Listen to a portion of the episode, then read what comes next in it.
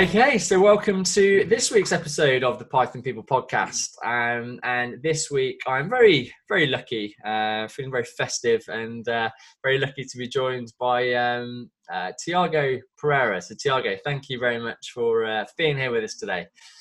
Um, Tiago, uh, for those people that don't know you, you're uh, you're a data science manager for uh, SIA Partners, aren't you? And, yeah, yeah, correct. Uh, we had a chat uh, quite recently, and um, you know, sort of got to know each other a bit better, and uh, we felt that there was quite an interesting conversation topic to discuss uh, for a podcast. And um, maybe a lot of people might not know, as much as you're a data science manager now, you uh, up until 2018 in your career, you're actually in a in a different walk of life, different industry in, in mechanical engineering. Um, yeah. So, uh, so we thought it would be uh, worthwhile just uh, getting together, chewing the fat, and uh, yeah, having a bit of chat about you know what that journey's been like. Know, for you entering into the world of data science from a you know kind of a non-computer science or non-data sort of background, um, and yeah, just you know sort of go go through uh, all, all, the goods and the bads and uh, and see what can be taken from it. So. Um, yeah, so do you want to start by giving us a bit of your your background and your uh, your kind of career um, synopsis? Yeah, sure. So I think that since early in my life, I knew I wanted to solve problems, and um, mechanical engineer always faced as a, um, a, discipline where I could learn a lot on different fields, and and learn how things work and, and to solve these problems. So I, I was always fascinated on how everything works, the insides of of, uh, every process and every machine, Uh, and I, I liked to like dismount everything and, and, put it up together again. Sometimes some some pieces were, were missing but still worked, so it was fascinating for me.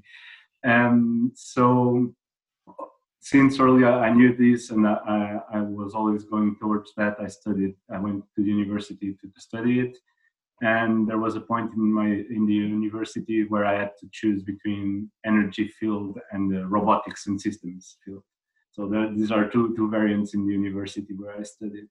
And at that point, I was faced with a major decision because I, I reckoned already that I really loved a lot the part of robotics and systems, how, how, how this automation worked. So we, this next step that we are in now works.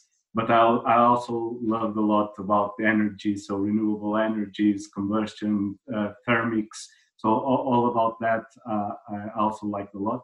So my choice there was basically uh, um, based what I thought I could learn by myself later, and what I would not be uh, motivated to learn. So I, went to to energy because of that actually, um, because I knew that I would be dragged to the coding part later on, and I'll, I'll learn how to code and, uh, and how to to implement systems there. So when university ended, uh, I thought, okay, let's give it a go at, at our work um, environment. And I, I started as a design engineer um, at Siemens, actually um, uh, designing power transformers, so something that is related with electricity. And then I was designing a part, a mechanical part there. Um, then I shifted to the oil industry, uh, designing um, equipment for rigs and drill ships. Uh, and finally, on my on my career on engineering, I, I worked for a year in a consultancy company uh, where I tackled different problems like uh, designing winches, designing industrial printers, something that I, I've never known before. And all of these experiences were really good in terms of uh, understanding how, how these mechanical products work. So uh, all of their intrinsicies and um, their problems. How do you design? How do you calculate? How do you uh, make sure that something is not going to fall apart? So putting everything I've learned in university in, into into work was really uh, satisfying. Um, however, when I reached the, the, last year in the consultancy part, I also started having this connection with clients and, and understanding that most of in most of my previous jobs i always shifted a little bit and, and tried to automate my processes so if i wanted to design faster uh, uh, some some parts that were recurring uh, i would automate actually the the 3d modeling of it so that I would only need to, to change a couple of dimensions and the old model will go uh, um, behind. So, uh, and even automating like Excel spreadsheets to, to make my work easier. So I always, uh, so I, I, think myself as a little bit lazy because I always want to automate things to have less work. uh, so by learning how to code and, and being in that in that field, I started learning also the power of data and uh, how we see how we can see that data can help in the most different companies and, and processes that we we get. Um, so when I, I changed to this consultancy role, um, I also started learning about machine learning, how, how we can teach machines. Uh, that's like solving a really big problem, and for me, understanding how everything works again. So it, it all ends up going there, understanding how, how we could teach some some machine to learn just based on examples it was fascinating as well to me. So i knew how to code already in in matlab and in vba uh, but it's always about you giving the instructions to the machine. And now you don't give the instructions to the machine you just give them the examples and, and it learns by itself. And uh, this this was really fascinating to me. So i started learning about these. I started learning python because it's the common common uh, uh, language that's used in this field. And after one year, I, I set to to change and to go into data science. Amazing. There, I think I yeah, yeah go Karen.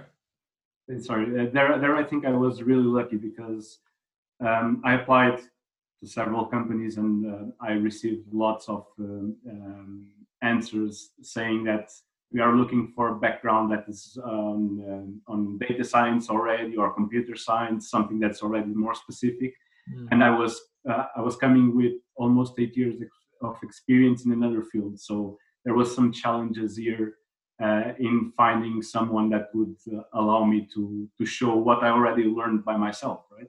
Yeah. Um, so I was really lucky because this consultancy company I, I went to, the Closer Consulting, um, actually provided me a, a, test, a challenge, so I could code at home and I could show already what I could do. So that that was actually the the um, blocker for for this my career on, on data science because it allowed me to show what I could do. It allowed me to to enter their company, and then I, I could progress there and um, and show effectively what I've learned, how I learn, how I, I pose my problems, how I solve my problems, uh, and that and that brought me where I am today. So. Amazing, yeah, cool. Thanks, that that's really really interesting story. I'm always um, I'm always really intrigued to hear how people arrive in the world of, of data because you know I think data yeah, it won't be a surprise to people that it's, it's a massively evolving field. And I think, you know, where we were kind of 10, probably, you know, even five years ago to a certain degree, you know, data sort of seen as a separate entity in a business, you know, a separate kind of uh, technology vertical. And and now, you know, it definitely feels like it's attracting people from more of a diverse background and people from different walks of life and have done different things, and then they kind of arrive at at data science and the amount of conversations I have with people where they've they've done different um, you know careers prior to getting into data science, but they land in data science and like this is this is my passion. I absolutely love it, and uh, you know it's, it's the area I want to stay in.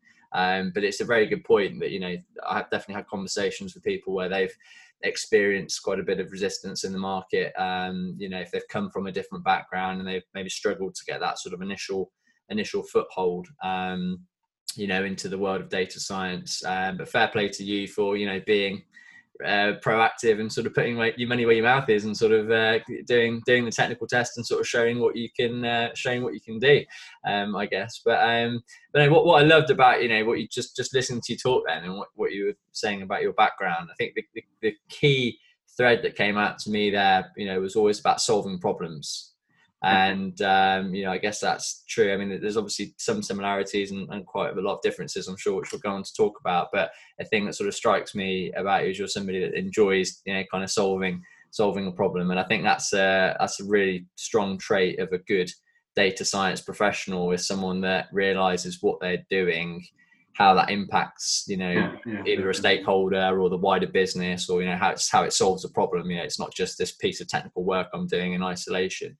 Um so uh you see yeah that's, that's really interesting to hear. But so have you have you found that transition since moving from you know mechanical engineering? Is it was it the right choice for you? You know do you miss any part of mechanical engineering that you don't get to do in data science? Or you know what what are the sort of um, the pros and the cons for you of that move yeah so i think that for me it has been mostly positive and, and i really love what i'm doing um, i think that i found in data science um, a mix of of what i was looking for and, and specifically maybe in consulting in consulting because in consulting, we we can be uh, in a project from start to end. So you have to to deal with uh, business requirements at, at, the beginning, and then you have to solve the problem, and then you have to still present it to your client, and and um, so you have all of this pipeline that you you are able to be inserted in. Whereas on and, and this is something I, I like. So I, I like to to be aware of the entire pipeline and understand what how do you solve the entire problem, not just a part of it. And in mechanical engineering, what I was looking is that most companies are already split into sections where you, you take part of, of one of the sections, but not of the entire project. So you maybe you are developing or designing in an internal team, and you don't have uh, these stakeholders uh, communication uh, as you have in consultancy. So I wanted to have this entire pipeline as well, and I wanted to explore the coding part. So it, it was a really good match to me, and and um, yeah, I don't regret anything at, at all. Um, in terms of cons and pros, um, so I think that as we were discussing, there are some cons in, um, regarding with acceptance from market. Um, so it's it, it's not that it is hard to change to data science because it's such a hot topic right now that there is so much demand for data scientists that as long as you can prove that you know and that you can implement stuff, uh, someone will probably get you. Um, but there is always some resistance, and, and when you are um, evaluated faces uh, in contrast with other candidates, if a candidate already has a background, companies um, assume by default that it already has more knowledge on that uh, which is not uh, necessarily true because it's not it's hard to show on your profile how much you've learned by yourself how much that it's not backed by a university degree or by some some professional experience but that you can be doing by yourself and exploring by yourself. I think that one way you can do that is in your cv trying to have like a, a small portfolio of your own projects. Uh, try to focus on that because and and and remove the focus on your past experience. And so that's what i had to do. Uh, um, so usually your past experience is the first thing you see on your on your resume. And i had to do the other way around. I had to put it down and, and actually bring up some personal projects i was trying to do in data science mm. to show up like yeah i'm trying to do this. Uh, and then uh, as i said having a, a, challenge, a challenge that um, evaluates me was was uh, a really absolute crucial point because it, I don't think it would be it would have been so easy to change if any company would uh, accept to to see how much I would I already knew. Mm. So um, this is really important, and I think that companies would look should look more into this because it's not only about your background; it's about what you are willing to do for your future. And if someone gives you a task even if you don't know how much could you learn in the, the that amount of time um, to to make it uh, to, to solve it right? Yeah. Yeah totally. Yeah it's it's a great it's a great point because it is a question also I, I, get asked quite often by people that are looking to get into the world of data science from another um another career. And um you know, they always ask, well, what can I do to improve my chances? How can I kind of make myself more attractive? And and I always say, you know, kind of echoing what you said there, that you know, unfortunately, against another candidate that's got demonstrable experience of the market and sort of you know proven they've been in that kind of environment and they can show what they're capable of, you are going to be an element of a of a risk, you know, compared to another yeah. candidate that's got that that tried and tested background. Um, so anything you can do to mitigate that risk and you know show people um like I said and I'm a, I'm a big believer in you know people being able to demonstrate through pet pet projects and portfolios and things like that because I think it's something as a from a client perspective, I get asked for quite often, not only necessarily from this, um, you know, conversation point about how do you get into data science, but just you know, in terms of it's generally a hallmark of a good candidate if they've um, done a bit of work in the background, they've got their own pet projects, they've done their own kind of portfolio. It shows that it's less of a less of a job, I guess, and, and more of a passion. You know, if, if, they're doing some work outside the office and they've got a bit of, you know, interest in tinkering with new technologies and things like that. So that's a bit of overarching advice I'd give to to any candidate, to be honest, trying to stand stand apart and uh, you know be a bit more attractive for selection. Uh, but I think certainly in this instance, it's absolutely key, isn't it? If you know somebody hasn't yeah, got that experience on their CV, they, they need to be able to show uh, what they do know. Um, but I think it's it's a great point you make about just because you know somebody's done something you know from here to here doesn't mean that's what they want to do from here to here. You know, it's actually about their their attitude and their outlook from from this point. So you've got to convince people that as much as you've done this in the past, your real passion now lies in in, in data science, and you've got to be able yeah. to explain to people why. You know, what is that kind of passion for you, and and why is it going to be you know a really rewarding career, and, and why are you going to be the person that goes the extra mile, you know, in that in that role. Um, so yeah, I think it's a, it's a really good point to, to mention. I mean, is there any from from somebody that's successfully made that transition, you know, from another um, industry into data science. Is there any other advice, um, you know, you could share with somebody that's possibly looking to go on the same journey and, and possibly sort of cross train into a, a different yeah. industry? Any sort of tips and tricks?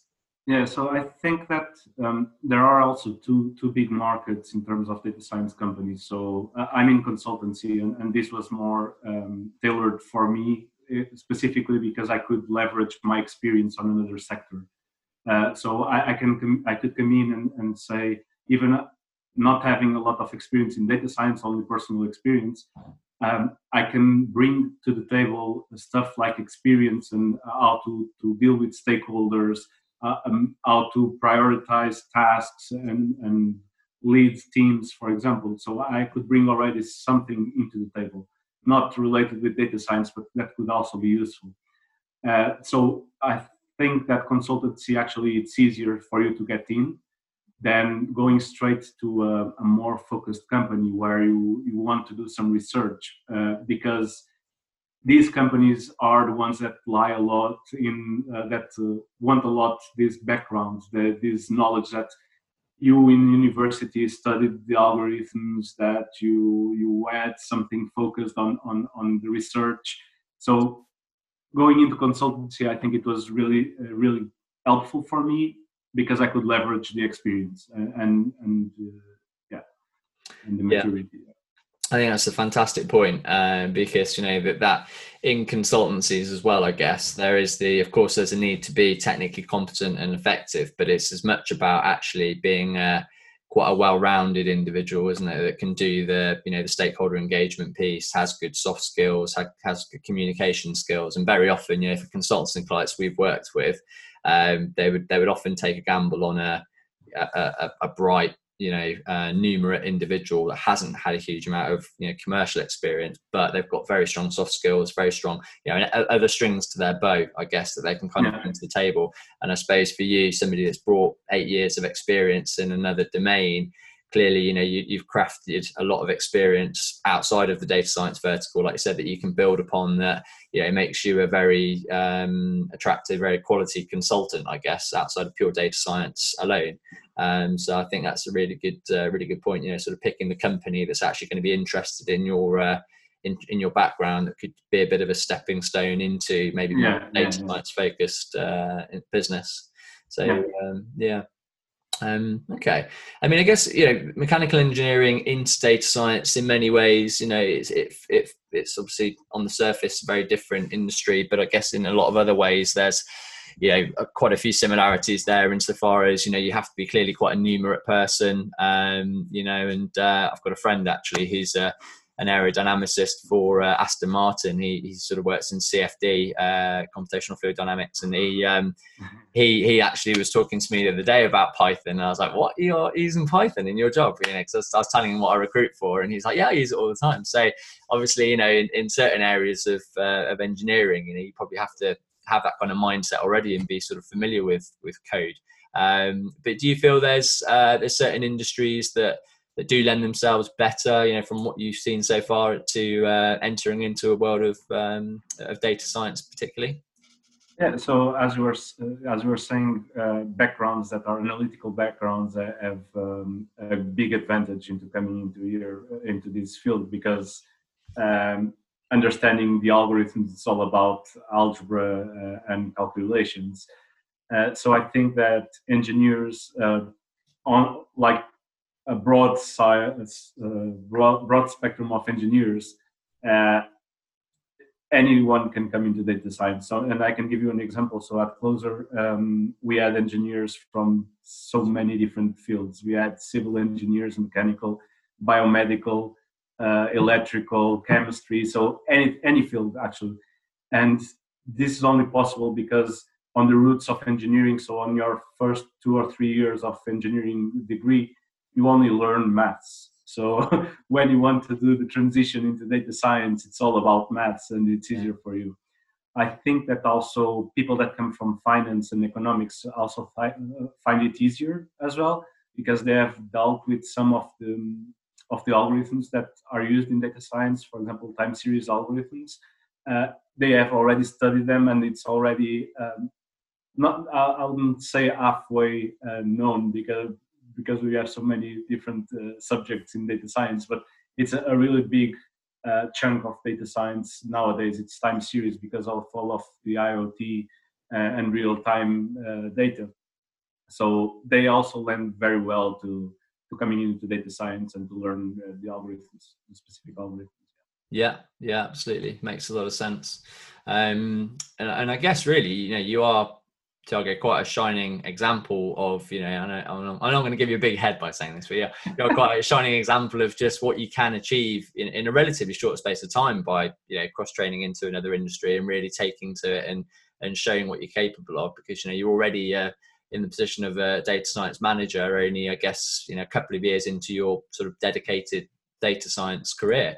Um, so um, would you say there's been any kind of particular uh, characteristics or attributes or just things that you feel you've, you've done um, well that have allowed you to experience quite a, an accelerated career progression in this industry? Yeah, so I'm I'm really curious, and when I have a problem, and even if someone tells me you can solve it this way, uh, I'll I'll just go and look for other ways, maybe better ways, if possible, to solve the same problem. And by doing this, I ended ended up by learning about uh, a lot of the different algorithms out there uh, without actually needing to implement their, them. So I would read so much, uh, so papers, blogs, and so on uh, about data algorithms that I, I, was really at ease to discuss the implementation of them and um, and the pros and cons to constraints of all of these algorithms this this allowed me to to jump into um, a more senior position where I can go to a client with with the experience I had already before, where I, I can go to a client and discuss a proposal and, and discuss why we are going to use this algorithm and why this approach. Uh, and people, um, so because I, have read so much about it, and I know I know so much about it because of I, I've read it. I can convince people of what I'm doing, uh, what I'm saying. Like uh, I have the arguments to convince the people uh, of this. So it it lends a lot of, of help, like uh, to to grow in the consultancy uh, area. Mm. It, it's uh, how you can pass your message and how how well are you prepared Uh, if someone throws at you uh, a constraint or a problem.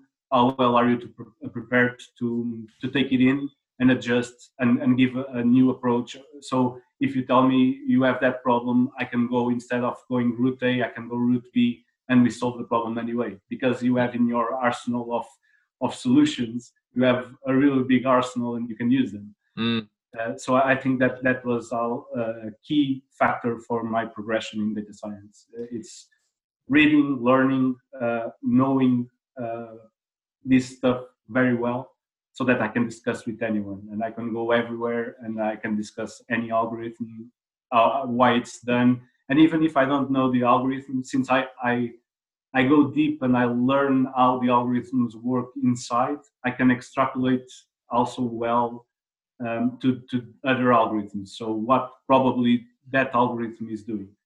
And even if I'm not, I'm not 100% sure or 100% correct, it, it usually lies around that because there isn't usually that uh, disruptive change in the way algorithms tackle the same kind of problems and if there is there probably there was a hype on the news about that and i've read about it. So that that's that's a really big factor in i think. Yeah that's cool. I really like that answer because uh i just turned the light on? Oh oh yeah go for it and there was light. Um there we go. Yeah. Uh there we go.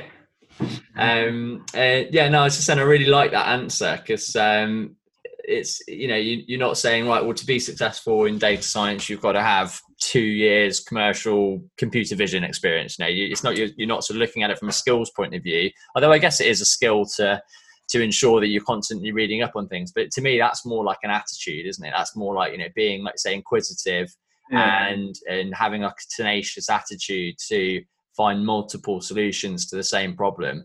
And yeah, I really like the point that you know I'm, I'm a firm believer that you know to have confidence in anything in life. You know, I was watching a Michael docu- uh, Michael Jordan documentary the other day. Uh, it's really good actually. If you haven't seen it, The Last Dance on Netflix. And, It's basically just talking about you know why he is as good as he is and why he is so confident. And I guess it's true for lots of sports people that success doesn't happen by accident. It's just about pure preparation and you know just eh, hard work in the background and just evaluating all these different options so when they get into that situation where you know they need to be confident they they know they've done all the background work you know they know they've done everything yeah. they need to so it just almost comes second nature and i guess it's a similar thing really like if you've you know you've evaluated every single angle that it could possibly be and, and you've gone away you've done the hard work and you've prepared for it you know i think confidence comes from uh, great preparation. And um, definitely. yeah, I think that's a, that's a really it's a really cool point. And another point, it's trying to put yourself in your client's shoes. So you are solving a problem, and your clients your client have this problem. What are the questions that is likely to do? So if you were the client, what would you like to be to see solved, and uh, how do you like to to see it solved? So you can prepare for the questions uh, by doing this exercise. And I always had like with my brother, I always had like these kind of discussions where one would take a stand and the other the opposite stand, even if we don't believe it, just to be arguing and and and actually um, develop these arguing skills. Mm-hmm. And it actually it's really good on this exercise of putting yourself on the client's shoes because it's just if you even if you don't believe that that's what the client would need, why it doesn't need it. So yeah. put you, yourself in in his shoes, solve his problem from his side and then you can put your problem better yeah. So, yeah. Interesting. Yeah. Me, me and my brother have been doing that for years, but obviously I, I didn't realize we were preparing to be data scientists.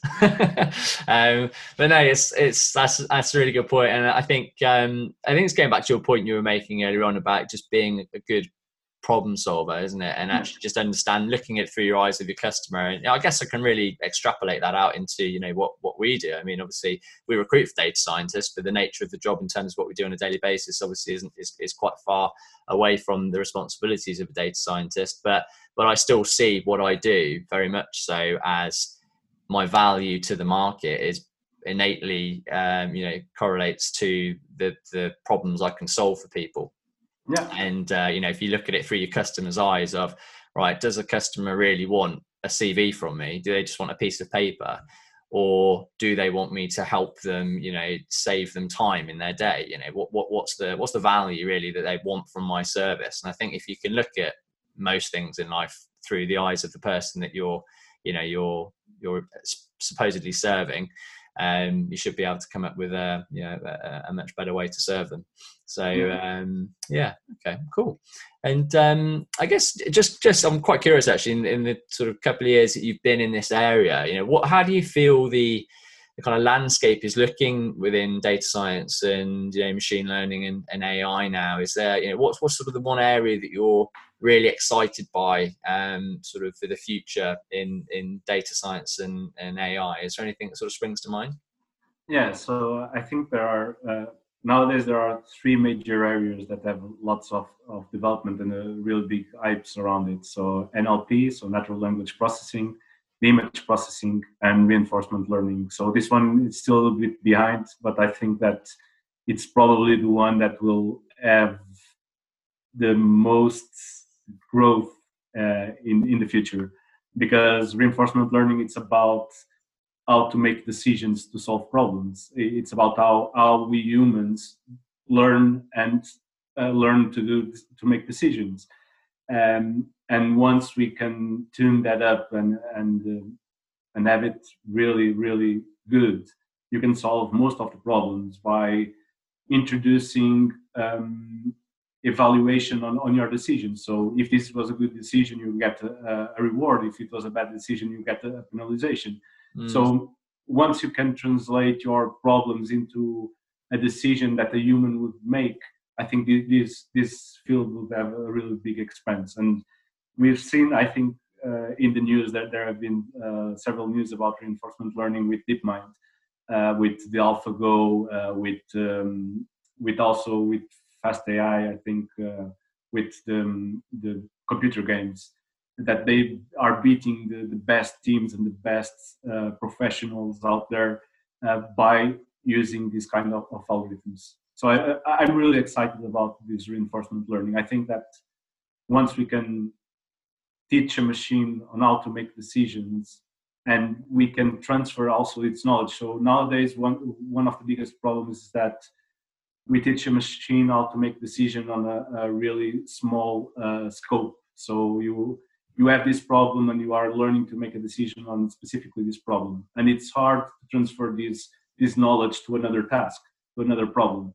But once we we get it, then you you can have like uh, just a couple of algorithms that can solve most of your problems because mm. it's about making a decision, and it may take some time to for it to be uh, very tuned uh, because it, it, needs to try and fail just like humans try and fail um, mm. to learn but it will learn way faster than a human because it can try faster and can fail faster and yeah. it doesn't have the same disadvantages or if it's in a, in a controlled environment you, you are not prejudicing anyone while it's in the controlled environment so you can test test test you can fail uh, as long as as much as you want because you are not giving anything bad to mm. the world. Um, and this this will eventually take to to the other part that's like uh, I think very exciting for the future that uh, it's talked in in AI's conferences and so on. That's like the singularity moment where an AI can have more intelligence than a human. That mm-hmm. that's when so it's called the singularity, and these kind of algorithms where you can make decisions and teach a, a, a, program to make a computer to make decisions will be the basis of, of this kind of singularity because it's where computers will start to make decisions by this, themselves. It's not someone saying you are doing this because it's good. It's uh, it's going to say from the past this is good this is bad. Now you decide to the future mm. Yeah. So this is exciting and it's a little bit daunting as well because we all seen the movies like Terminator and so on, and yeah. and I, I believe that most of people that works in in AI and, and machine learning are excited and are daunted about this subject. So we don't know what will happen. We and it, it is exciting to be working in that in terms that you know that you are building the future because it's inevitable. But it's also daunting because if it all goes wrong what will happen to us? Yeah. Yeah. Yeah absolutely. Yeah it's true. I mean it's uh it's it's weird isn't it how like in as uh, as humans we always sort of prophesize what's going to happen in the future. Like you know you look at these films like like the terminator or whatever but you just look you, even if you look at like back to the future 2 as an example you know, like there was I was watching this uh, video on YouTube the other day about stuff that's actually come true from yeah. Back to the Future too, and it's like we've sort of set a you know put a flag in the sand about what the future is going to look like, and then we just slowly sort of start yeah. working towards that. Yeah, we? we actually it drives us to that future, right? Because yeah. we we set that we want something, and then we we strive to go there, and maybe we are closing some doors in the way just because we are focused on that exact future. Yeah, Yeah, totally. Yeah, I'm just I'm just amazed at how it, it seems like you know when we, watch any futuristic program now, you kind of think like, well, that that is clearly what we're trying to all work towards if that's what we're envisioning as the future. And uh, I totally agree with you. I mean, it absolutely blows my mind when I really try and think about you know the the true differences between artificial intelligence and and I guess yeah, your point is you know obviously machines can think a lot quicker and process a lot of, of data a lot quicker. But I guess this is where I see the big differentiation between computational power and actually artificial intelligence. You know, what is what is yeah. true intelligence? And I was having a conversation last week actually with uh, um, Manish Patel on on um, the last episode of, of uh, the podcast, and we're talking about sort of multimodal um, uh, machine learning and multi mm-hmm. multimodality structures and. Uh, I, I, at university I did biopsychology, and the part that I was really really interested in is actually about how the brain learns from experience and how you know like and this again is a real fascination for me about how humans we learn as, as sort of biological entities where we have an external stimulus you know something then happens internally within our brain we get long long term potentiation happening at the the synapse in the cell and then something happens and then we've got a, a new perspective you know we've created a memory. Um, and you know how how digital uh, computers obviously they have the ability to form memories but but we've got a, a distinct advantage that we can do it in in context with our surroundings. You know everything's yeah, going on yeah. around us but it's about how do you teach a, a, a, machine to have context like you said. And you know we're very good at sort of solving you know issues in one niche vertical with one algorithm that can solve one problem. But then how does that relate to solving the next problem and the next problem? And like you said if, if we can work that out then the the sort of future for ai is just you know it's, it's just bonkers yeah. isn't it? What what's possible and kind yeah. of how it all, all yeah. works. So uh, yeah, it does it does kind of really blow my mind, and it's really like I say, really exciting, but also genuinely really um, you know really daunting at the same time. And just just on this note, before we if we finish, I was I was watching a video on uh, Facebook the other day about deep fakes, mm-hmm. and uh, I was just thinking like you know you watch it, it's just a bit of fun, don't you, about seeing a dead celebrities talking and things like that, and then you think actually like the the potential that that has in in a good and a, a bad way, really. You know, for um, you know, being able to watch a, a video of on somebody because you know, we, we, just believe what we see, don't we? As humans, we yeah. believe what we see, and uh, yeah, technology is getting to the point now where it's genuinely really difficult to discern the difference between reality and you know if you think about the, the, the trumps of this world that are talking about fake news and you know manipulating the uh, technology to communicate with people in a certain way you know it's it's really quite scary isn't it? Like what what could happen if yeah, the wrong yeah. wrong technology so, falls into the wrong hands?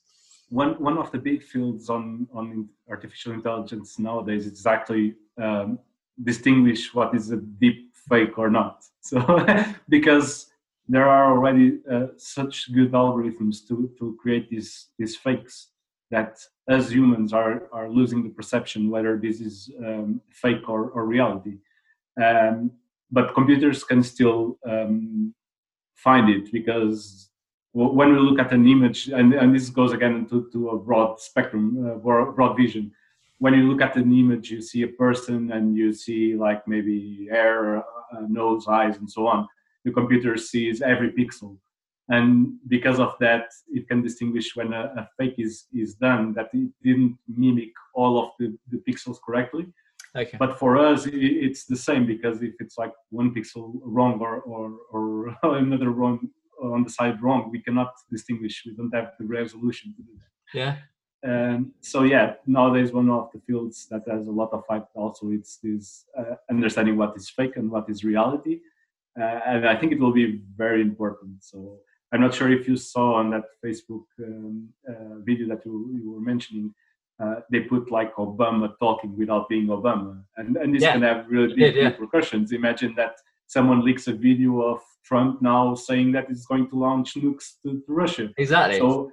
yeah, that was, that was my exact scenario. I was, I was envisioning in my mind of like you know someone watching a video of that and it's like oh my god, it just started and, World War Three and it's it's yeah. And of course that we we are talking about an extreme and there will be uh, lots of uh, security measures to ensure that it, nothing wrong happens. But when you go to smaller things, imagine one person that leads a company, and now you have um, someone making a statement by this person, and and it can just plummet or rise your company value in a moment, and you in the stock market you can be earning a lot of money. Hundred percent. So there are smaller things that doesn't impact the world by itself, and where people can take a lot of advantage. So it, it is a really tricky, tricky uh, subject. Yeah, totally, that, totally. That's that. I mean, the two examples you made there, I totally agree with. I mean, the first one I was thinking of is just how easily it could be for something to escalate. You know, uh, when just when you're watching the video, how, how like, and I'm glad obviously there's these. Uh, these parameters in place where you, you can sort of uh, machine can detect whether it's a deep fake or not pretty quickly. But you know, like say to the naked eye, when you're watching something, you know, you easily take taken the wrong way.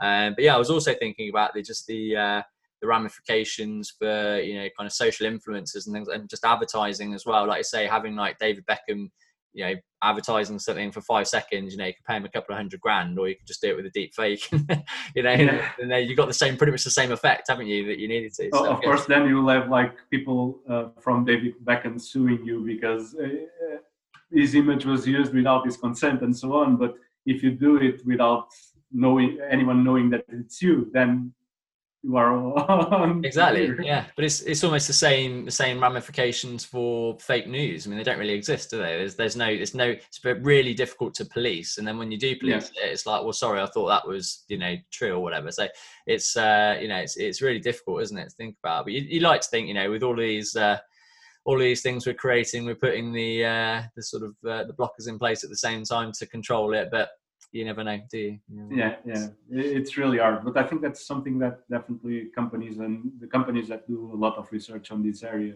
needs to concern, and, and probably there will be some algorithms that will come out and and just can be used by everyone, just just to be sure that what you are seeing.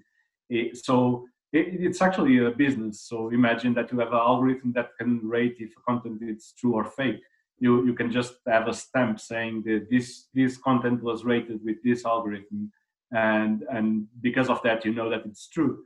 Mm. um so it's actually a whole new business. Yeah yeah absolutely. That's it. I mean the, the, possibilities are literally endless aren't they in terms of uh of what ai is going to do for us? Uh you know i guess good good and bad but hopefully more good yeah. than bad um, but uh, okay, fantastic. Well, look, it's been fascinating talking to you, Tiago. Really, really enjoyed uh, our chat, and um, as always, we kind of deviate a little bit off path towards the end. But um, but I guess I'd like to I'd like to end um, as I end all my podcasts with. Um, uh, stealing a, a question which I heard. Well, I read a book um, called "If I Could Ask You One Thing" by a guy called Rich Reed, where he just went around a load of famous celebrities and ask very successful people for their one favorite bit of advice in the world. And uh, it's a good book actually. If you haven't read it, it's quite quite a quite a short read, but quite good. Um, and uh, yeah, so I guess in the same in the same breath, I'd like to ask: Is there a, a particular piece of advice, or your you know your your your favorite piece of advice that you'd like to pass on as your parting words to uh, your fellow man and lady? Yeah, sure. So, and I think that I've touched it already, and um, it's probably based a lot in what I've heard from Steve Jobs' speech when he got the, the Stanford degree. That it's like don't settle, keep on learning. Uh, like just just keep learning because knowledge is a lot of power. Uh, knowing how to do stuff and how to know if it's true or fake, for example, it's very important, and and it's what will drive your career forward. It, it's what will enable you not to stop in time and continue forward. Keep on learning, diversify your your knowledge, and not only on your sector, uh, go broader as well. And and yeah, don't stop. great, great advice. God bless Steve Jobs. He had a few, uh, he had a few, uh, a few good quotes, didn't he? yeah, yeah. Uh, fantastic. Oh, well, Tiago, look, thank you very much for your time. Really appreciate it. And uh, yeah, best of luck with the rest of your career. Thanks for sharing all the great advice and, and tips. And uh, yeah. I uh, look forward to Thanks. following your progress uh, eagerly in the future. Thanks for having me. Yeah. nice no worries at all. Yeah. Take care. Bye for now. Bye.